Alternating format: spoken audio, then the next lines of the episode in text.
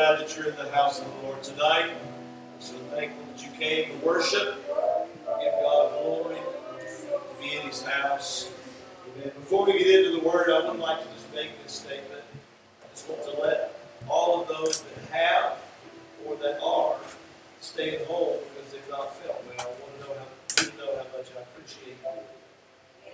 And I know that nobody likes to be out of church. If you do like to be out of church, you need to pray through. So I know the folks that pray through don't like to miss church. Amen. I don't ever want to miss church. It's not a joyous thing to miss coming to the house of God. And I appreciate your willingness to do that when you're not feeling well, because things are just so bad around us. I just appreciate you being willing to look out for your brother and your sister.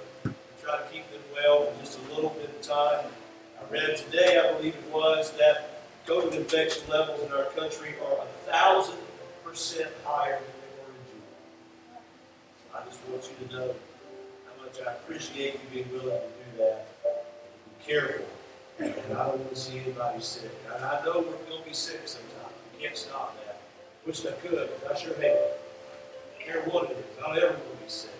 But I'm just thankful that you're willing to be careful, watch out for one another so that we can keep tragedy from happening. Amen? God bless you tonight. If you have your Bibles, if you'd like to go with me to the book of Ephesians chapter 5.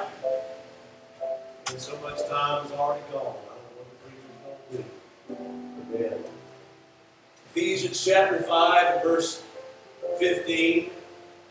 The Bible says, "See then that you walk circumspectly, not as fools, but as wise, redeeming the time, because the days are evil. Wherefore be ye not unwise, but understanding what the will of the Lord is. Be not drunk with wine wherein is excess, but be filled with the Spirit, speaking to yourselves in psalms and hymns and spiritual songs, singing and making melody in your heart to the Lord, giving thanks always for all things, to God the Father, in the name of our Lord Jesus Christ, submitting yourselves one to another in the fear of God." Man, this is what I really believe is just a New Testament reflection of the order that God has put in the church. And so that's the reason for reading that to you tonight, but I want to preach again to you tonight on the blueprint of the church. Blueprint of the church. Amen. You may be seated. Thank you for standing for the word of the Lord. Amen. We have talked over the past few weeks or so. I don't know how many it's been. I don't know if I can get in trouble. But we've been going through this for a little while because God was very clear to Moses when He said, "I want you to make the tabernacle. I want you to make a house for me to come down and to meet with my people. I want you to make it after the pattern." And that pattern was a pattern, it was a blueprint of something that is in heaven, that one day soon we're going to be there.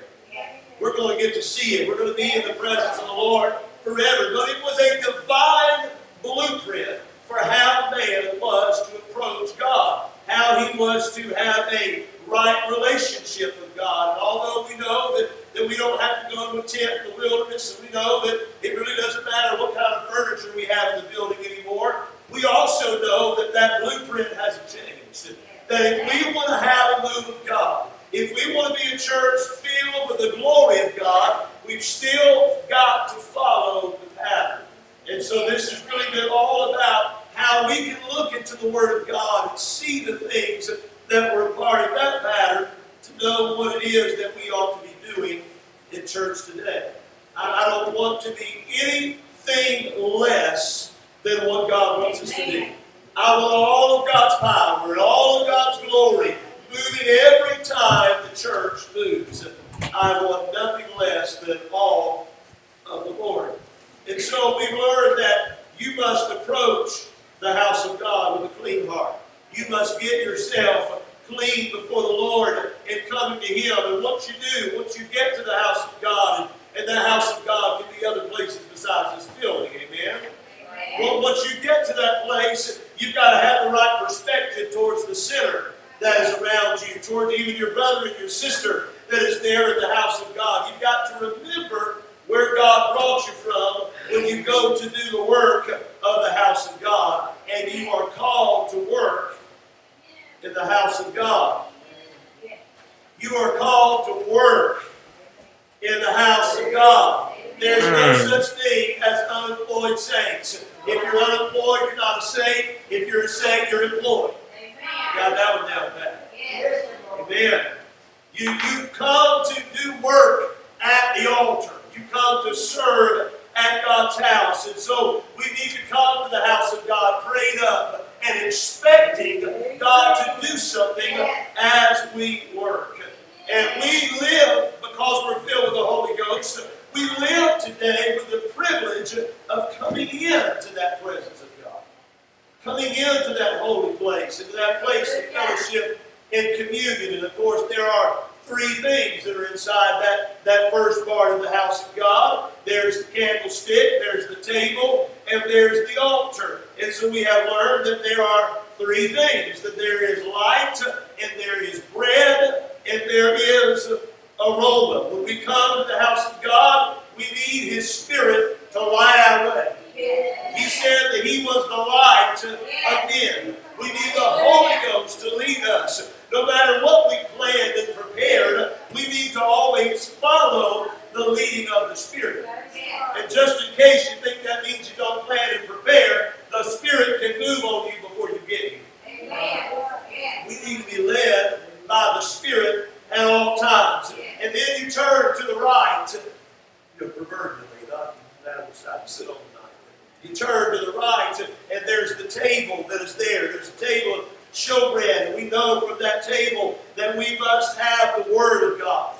We must have a regular diet of the Word of God. But it's not only enough just for us to eat it. It's not only enough because that bread represents all of us. That bread represents the unity that only that light of the Holy Ghost brings. We got to be on the same page. The winds blew at Pentecost when they got into one mind and in one accord and in one place, and not one moment before. But when they got there, God's Spirit began to be poured out. If we could get on the same page and get wounds healed and get broken things bound back up and get divisions done away with, we could have a move of God that will blow our minds. We've got to all be together on the table. And so tonight we turn our attention to the altar. And specifically it's called at times the altar of incense. And the reason it's called that is because there's two altars and you don't need to get them confused.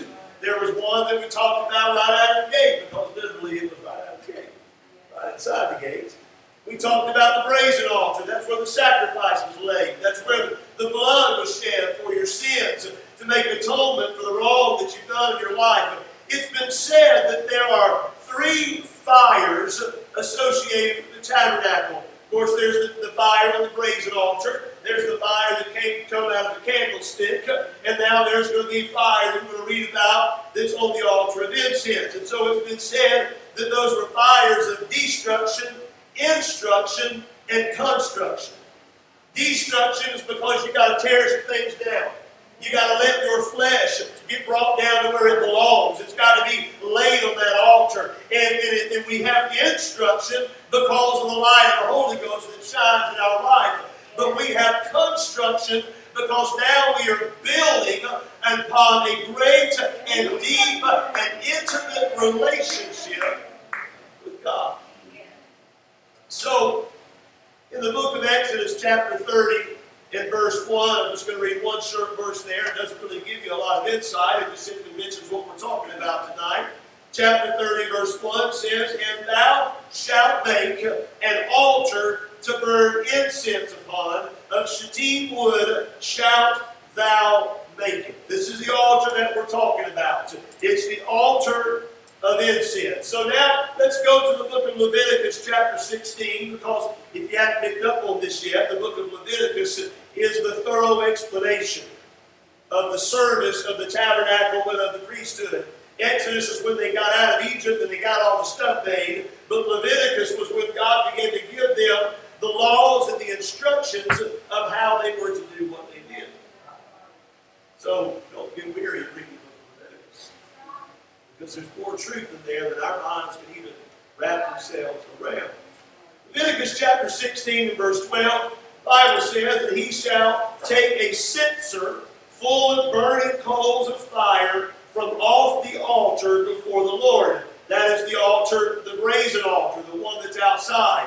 He shall take a censer full of coals from off of that altar, and his hands full of sweet incense, beaten small, and bring it within the veil. And he shall put incense upon the fire before the Lord, that the cloud of the incense may cover the mercy seat that is upon the testimony, that he die not.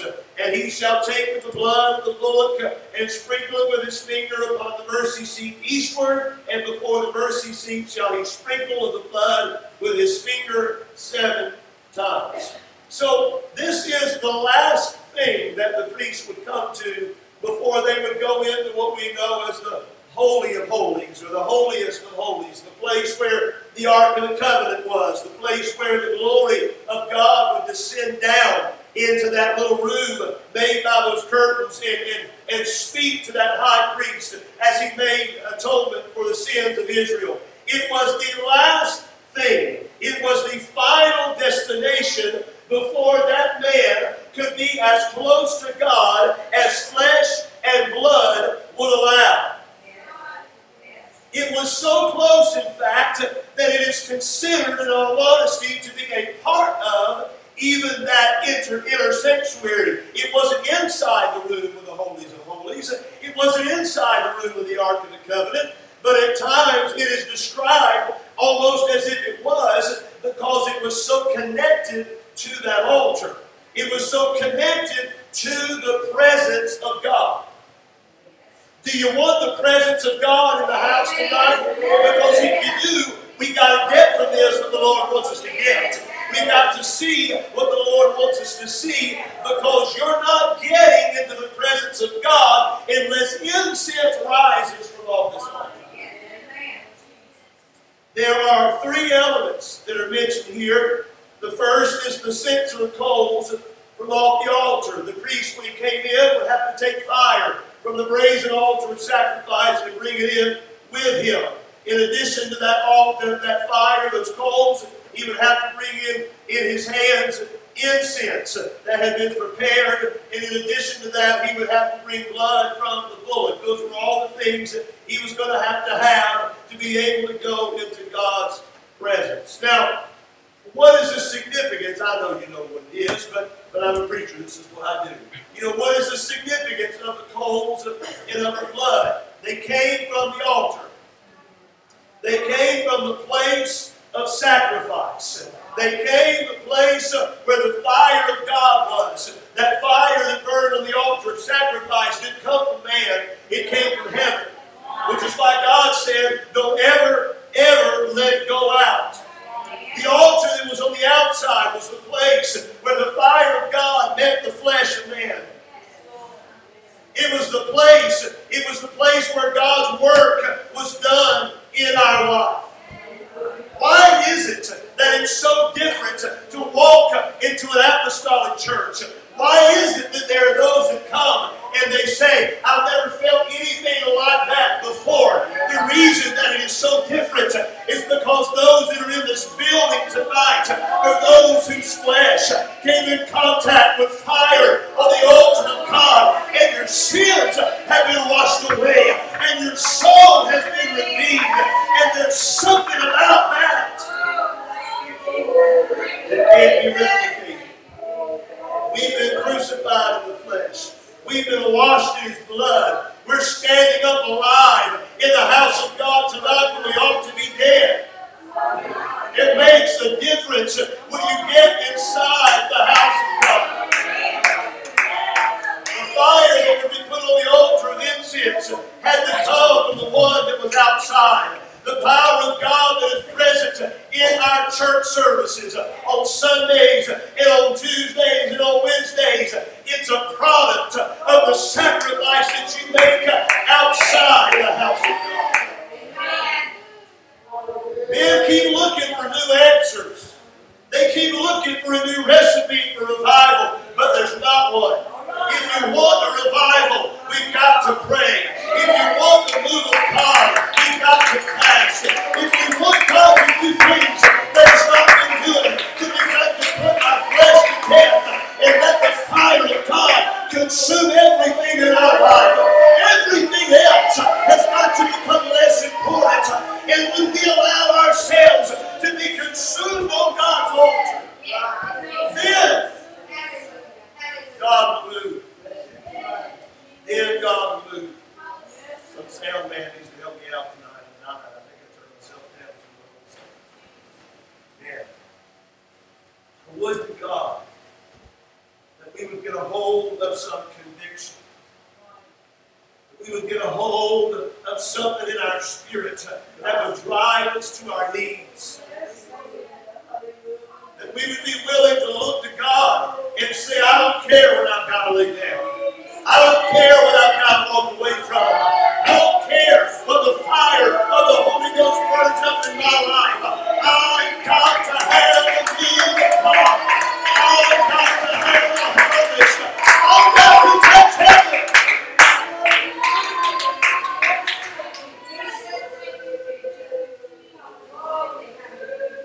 There couldn't be any other fire on that altar. A couple of Aaron's sons found out the hard way that was the case, that God was drop dead serious about the fire and the incense that was burned on that altar, and only one kind of fire could do, and it was what came from that altar of sacrifice. But that was only one part, the blood of the animal that was shed, the fire that was brought from that sacrifice. It was only one component of what had to be put on that altar. The other was the incense. The other was a mixture of things that would cause a sweet smell and a sweet savor to fill the house when it was burned. Those first scriptures that I read to you said if he doesn't do that, if he doesn't burn that incense on the altar, if the cloud and the aroma of that incense does not lift up above and rest above that Ark of the Covenant, then the high priest was going to die. We're playing with supernatural things when we try to get to God's presence any other way than what He intended on us getting.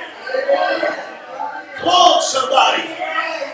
He said, I'm the door of the sheep. And anybody that comes up in any other way, they're a thief and they're a robber. He said in another place, my sheep, they know my voice, and they're not going to follow another.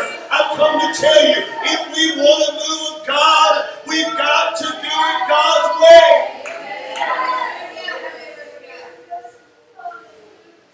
So it's not hard, at least not for us.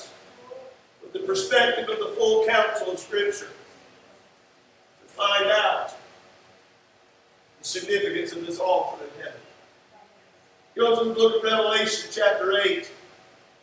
While you're there, just for your benefit, I got in a hurry the other week and I talked about 49 inspired books and I couldn't figure out how I got things messed up. Well, I figured out how I got things messed up. The original Hebrew text only had 49 books. Because all of the minor prophets were in one book. The Kings and the Chronicles and Samuel, they were in one book as well. I fixed this. Revelation chapter 8. Again, I remind you that pattern that Moses was commanded. God said, Moses, be very, very careful. Pay the closest of attention and make sure that you do everything by pattern. Because it is a pattern of things that are in heaven. Now, in the book of Revelation, we often get glimpses into heaven. We get the glorious things that John saw, and God permitted him to write down so that we could see a little bit of the inner workings of what's going to happen in the last days. And in those last days, in Revelation chapter 8 and verse 3, we see something very interesting. He says that another angel came and stood at the altar, having a golden censer. This sounds awful familiar to me. And there was given unto him much incense. It must be that tabernacle that is in heaven. That he should offer it with the prayers of all saints upon the golden altar, which was before the throne, and the smoke of the incense, which came with the prayers of the saints, ascended up before God out of the angel's hand. It's not hard, and you don't have to think long and theological about it to see what the incense teaches us today, because it represents the prayers that we offered up on the altar that ascend into the presence of God. If you didn't believe before tonight that it's a child of God's responsibility to pray and to pray much, then go home believing me tonight. The thing that gets us into the presence of God, the thing that keeps us alive as we stand into the Shekinah glory of God, is the prayers of the saints. You underestimate too many times the power of your prayers, because every word you speak gets ferried by angels into the presence of God and poured out on the altar. When you run out of time to pray, remember that when you've got something else that seems better to do, you've got nothing better to do than lift up prayers unto the Lord. The incense represents our prayers to the Lord. The incense in the Old Testament was made of three ingredients. Here's the interesting thing. You don't get some great spiritual revelation from the significance of these three ingredients, because we don't know what they are. The Bible calls them something. It gives them some names. But Bible scholars don't know exactly what they are. They don't know what those names represent. They've studied the Hebrew too, and they don't know what those names represent. So the recipe is not present for us to be able to make it. Which in all honesty is no coincidence to me. Because when they did this in the Old Testament, they were commanded.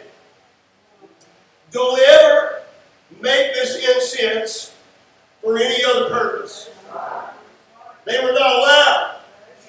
There would be a death sentence for anybody that ever got caught making incense from the same recipe. There's even an old Jewish story about, at one time in their history, the fact that there was only one family in the Levitical tribe that knew how to make the incense.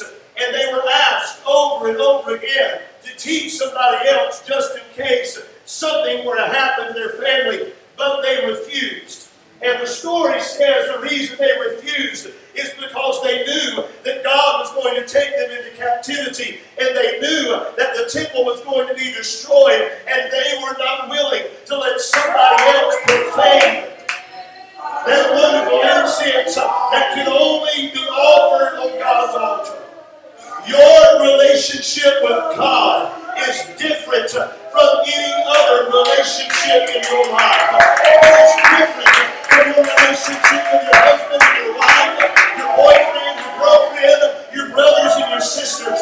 It is different than anybody else, and God will not accept anything less from you than all of you. He said, I want all your heart, all your mind, and all your soul. Maybe those are the three ingredients. I don't know, but God says if it's not made like that, I don't want it. There must be a spirit of prayer in the apostolic church that can't be found anywhere else. They all come into this church and recognize it. I've never felt like that before, because it's only in those that have been washed in His blood and filled with His Spirit that have the right to boldly come before the throne of grace. I don't know why I've got to hurry to get ready to get it. The incense also had to be beaten small. took time. It took labor. It wasn't easy. It was difficult. It was, you just couldn't go to Walmart, pull 3 boxes off the shelf, throw them in a pot, and have incense. It took a lot of work. It took a lot of labor to get everything exactly right. I wonder sometimes, myself included, if we've just absolutely lost the ability to tarry in prayer. I'm just going to be brutally honest. There's some things God ain't going to do off a 20-minute prayer meeting.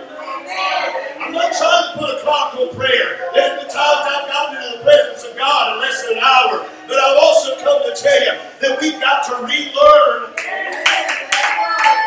that some things only come by prayer and fasting. Some things don't come the Burger King way. Some things only come when we beat ourselves down in a prayer closet and we touched heaven.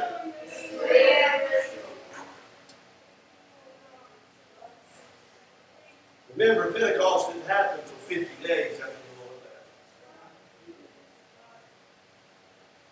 died. Exodus chapter 30, verse 6. Thou shalt put it, the altar of incense, before the veil that is by the ark of the testimony, before the mercy seat that is over the testimony, where I will meet with thee. And Aaron shall burn their own sweet incense every morning when he dresseth the lamps. He shall burn incense upon it. And when Aaron lighteth the lamps at even, he shall burn incense upon it, a perpetual incense before the Lord throughout your generations. That sounds almost like Daniel to me. Morning, noon, and night, Daniel prayed, and he didn't care if it cost him the lion's den. He was going to pray anyway. Why? Because incense has got to be put on the altar. We got to stop thinking we can be children of God and only pray a couple times a week. We got to get up in the morning and touch heaven.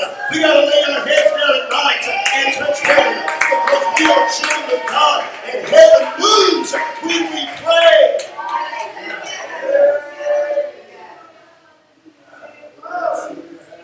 Isaiah 56, just in case you ain't got it yet.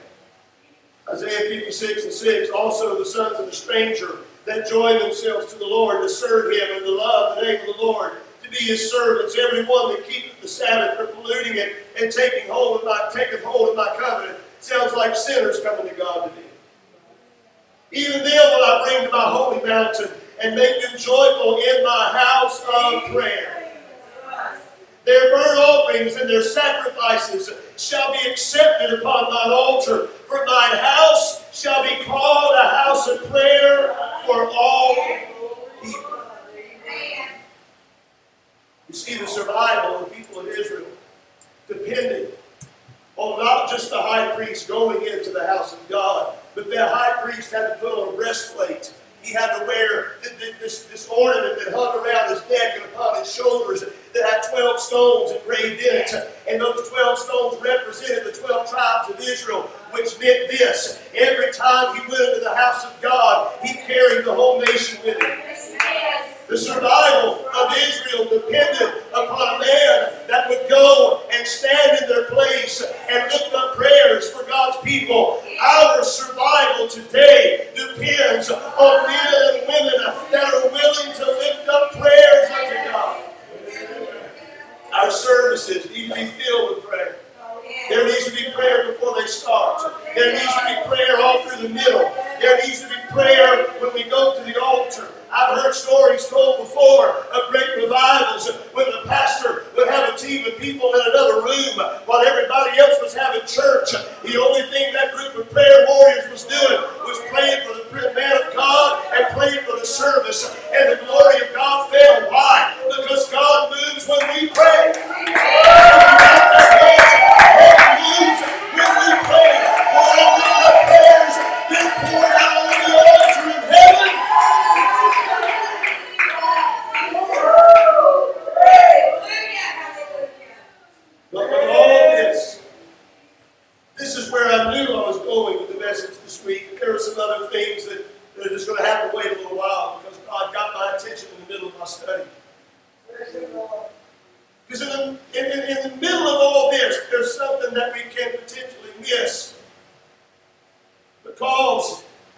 we're on this side of the curtain.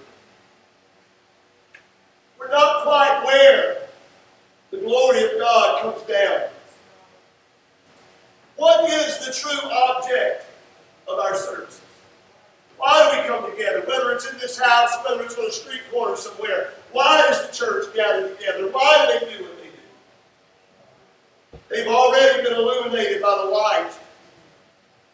We already have insight into Scripture from the Holy Ghost we never had before. We got that when we first got a hold of the Holy Ghost. We have the Word of God to continually light our path. There's no life situation you'll ever come up against. There's not an answer in the Word of God for you. We always have the Word of God to instruct us and to feed us. We always have the church, the people of God, to be close to pray for us and to help us. In addition to all these things, we offer up prayers for the needs of the people. We offer up prayers for sinners to be saved, for backsliders to come home. We offer up prayers for miracles to be performed for the sick because God commanded us to do so. So what else is there?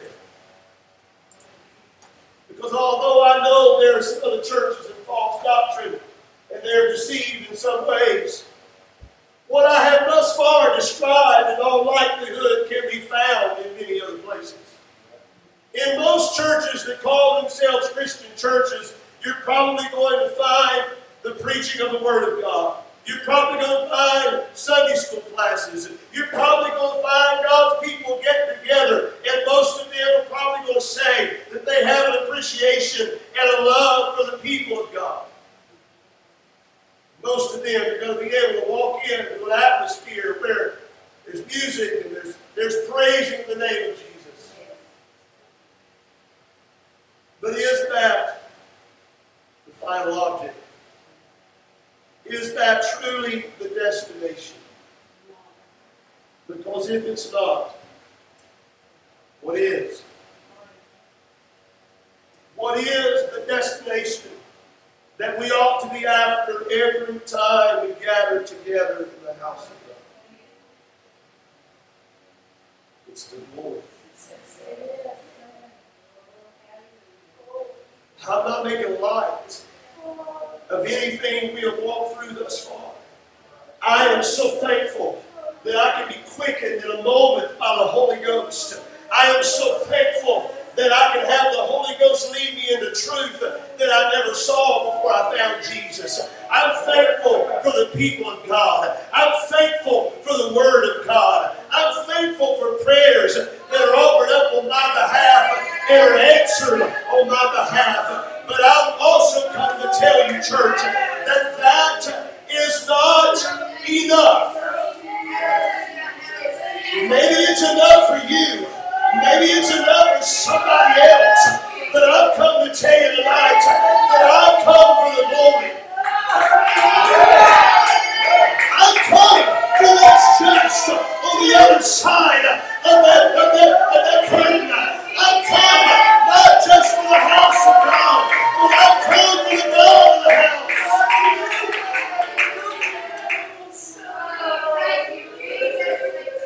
Exodus chapter 33.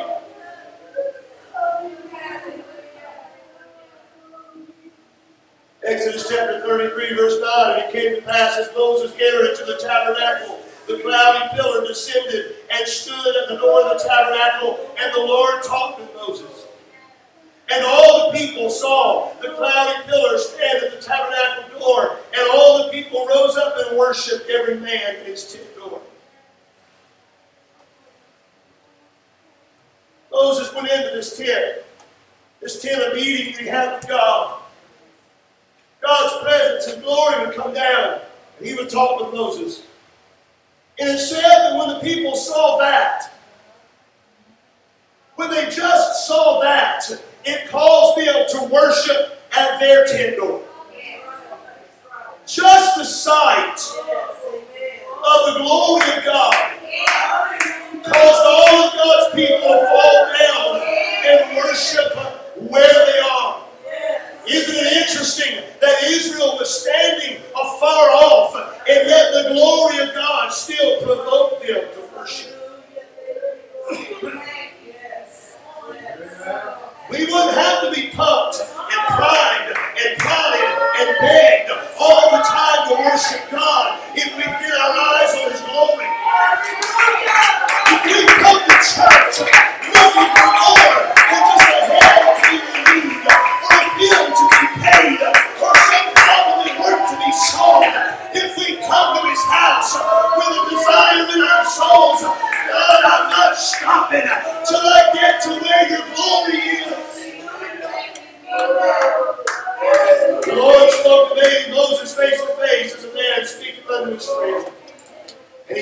here again into the camp, I want you to see something.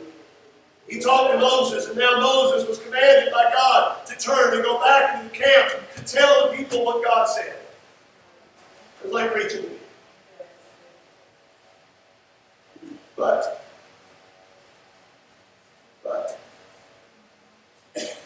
his servant Joshua, the son of Nun, the young man, departed not out of the tabernacle. God says, Moses, now go tell him what I told you.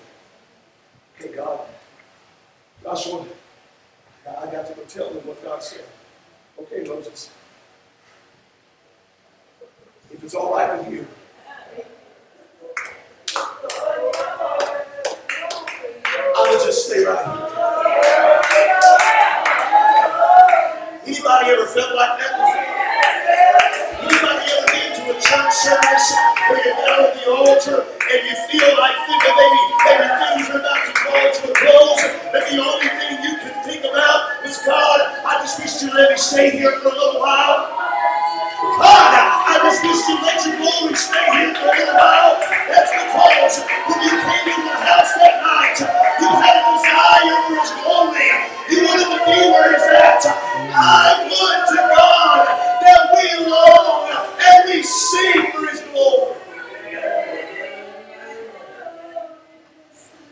Moses said to the Lord, see, thou sayest to me, bring up this people. Thou hast not let me know whom thou wilt send with me. Yet thou hast said, I know thee by name, thou hast also found grace in thy sight. Now therefore I pray thee, if I found grace in thy sight, show me now thy way, that I may know thee, that I may find grace in thy sight, and consider that this nation is thy people. I want to know the way. The light lights the way. And he said, my presence shall go with thee, and I will give thee rest. And he said unto him, if thy presence go not with me, carry us not up hence. For wherein shall it be known here that I and thy people have found grace in thy sight? Is it not in that thou goest with us?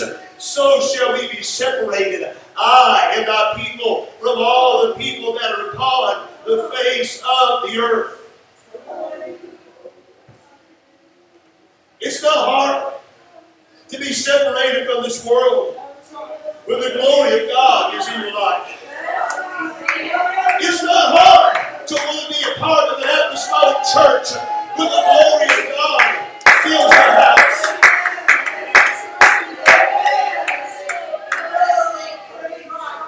They had divine protection.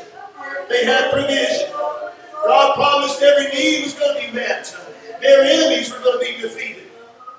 I mean, what more can you ask? What more can you ask for? I mean, are we living in a day where that's really all people are asking for?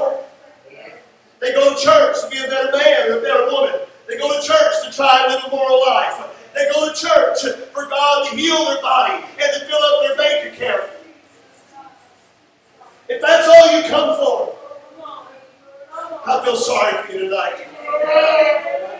Because God promised all of those things. And in verse 17, and the Lord said unto Moses, I will do this thing also as thou hast spoken, for thou hast found grace in thy sight, and I know thee by name.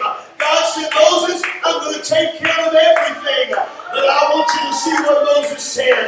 And he said, I beseech thee, God, I'm asking you right now.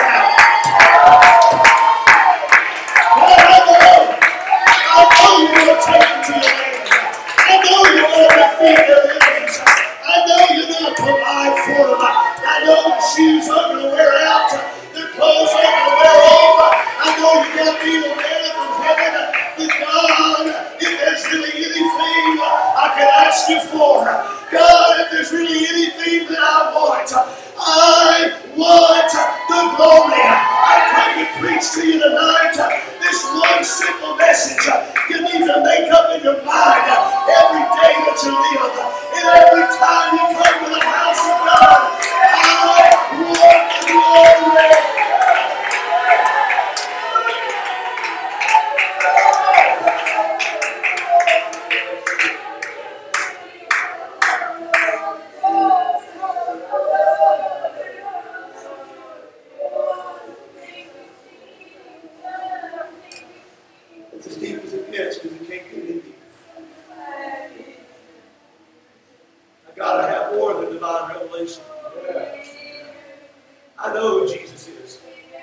You're never going to convince me there's a Trinity. You're never going to talk me into that false doctrine. I know there's only one God, and Jesus is His name. I know we're supposed to be a separated people, and I'm going to preach it until the day the Lord comes back. I know God is faithful. I know He's going to meet our needs. I know His Spirit is going to bring us divine fellowship. I know all of those things, but I've got to have Him. I've got to have Jesus. I've got to get from this side of the curtain to the other side of the curtain where His glory is. There is this altar of incense. It's the prayers. It's my worship. It's that sweet savor that I lift up into the nostrils of God that gets me into His presence. Well, no, our services fall short at times. Because we come to get our sins under the blood. We come to get fed the Word of God. We come to leave with a blessing and pack up and go home. And I know that's better than nothing. That's better than what a lot of churches got. Brother Saints has already said it. His glory don't come down just because we're here. And it don't come down just because we've stopped sinning and just because we're getting along and we're all singing Kumbaya. His glory comes down because we seek after it. Because when we walk through the door and we let the light shine and we let our souls stand in the pan and we lift our hands to God. He said, God, I don't want to go home until I see your glory. God, I want to get in your presence. How many times? I don't want to come. I don't want to count. How many times we come and everything is falling flat? We got some good word. We left blessed. We left feeling better than when we came in. But at the same time, if you're honest with yourself and with everybody else, you'll admit you left with an emptiness in your soul, with a void that was not filled. And I've come to tell you why tonight. It's because we never got into His presence. We never got into His glory because we stopped short.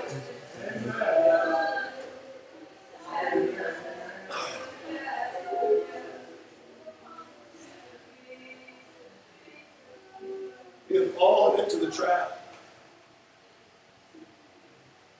of thinking that the only purpose of those prayers is to heal our body, to pay our bills, and solve our problems. Oh, the Lord cares. By His stripes we are healed. I've been young and I've been old, and I've never seen the righteous forsaken nor his seed begging bread. God cares about all those things. He wants you to pray for your needs. He wants you to pray for the things that you need. He even said, I'll give you the desires of your heart.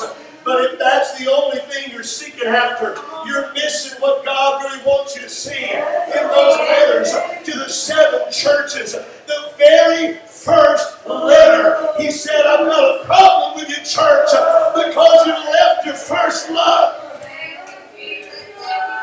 You found all the good things of God, but somewhere along the way, you stopped just wanting Me.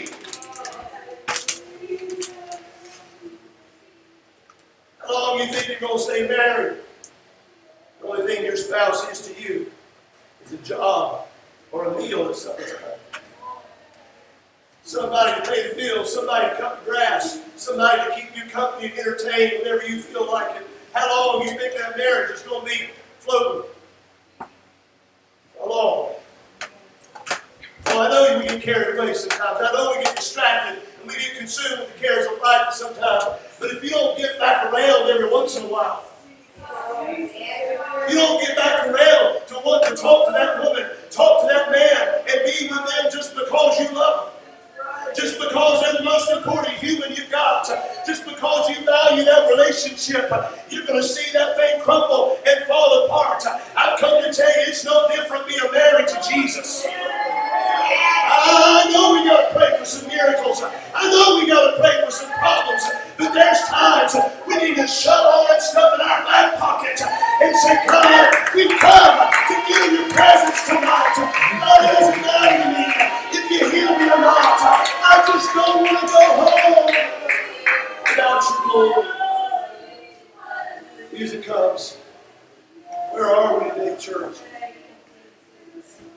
The last letter to the churches was to the church of the Laodiceans, a church that was content with what they had. God forgive that be us. We have a comfortable air-conditioned building, well-developed theology, plan of salvation and holy living, but are we content? Is that enough? Or do we want more?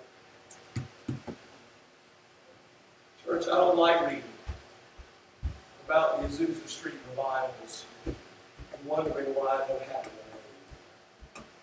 I don't like reading about the Great Awakening and wonder when everybody went back to sleep.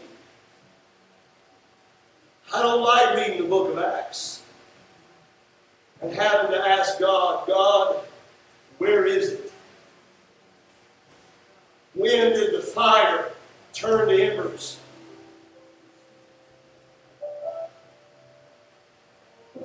When will the miracles, signs, and wonders follow those that believe? When will the gifts of the Spirit start to flow freely again? I love the truth. Yeah. I can preach out the stubborn doctrine the day that I die.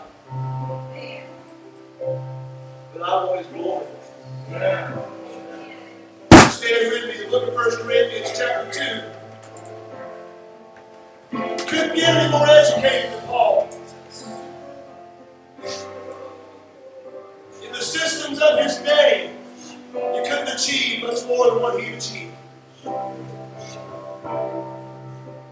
Verse 1 says, and I, brethren, when I came to you, cannot the excellency of speech or wisdom, declaring unto you the testimony of God. But I determined not to know anything above you, save Jesus Christ, in person. I'm going to read a couple more verses, but I want you to think about this for a moment. Think about how easy it is for us to shout. We read about the wonders of the tabernacle. Think about how easy it is for us to run the aisles when we think about the day of Pentecost and the Holy Ghost being poured out. And I'm kind of putting this in my own words, but Paul's basically saying, if I have to pick one message, if I can only get one thing into you,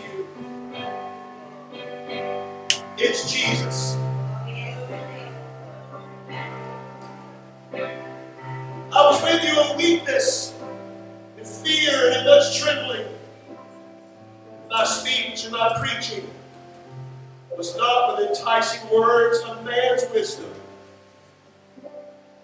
but in demonstration of the Spirit. Power.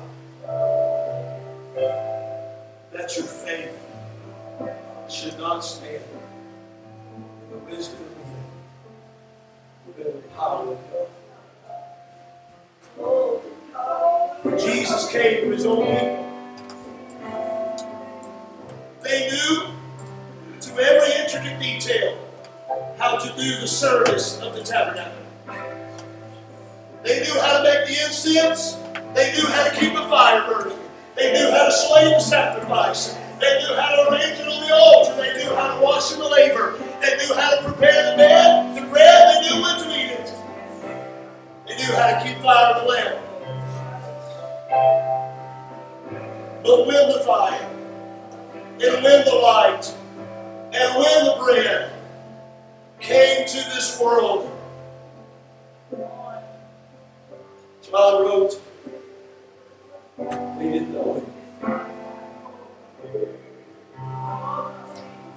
To this day, they're longing to rebuild a building that God no longer occupies. Because God is wanting a people that will worship Him in spirit and in truth. God seeking those that would seek his glory. The patriots of old, every one of them, they wanted to know who he was. They wanted to be in his presence. They wanted the glory of God. Do we want his glory today? Do we want every time we gather together for his glory to be in our house? If you feel that way, I wish you'd find a place to pray. I wish you'd find a place to touch heaven. I want his glory. I want his glory in this house. I want his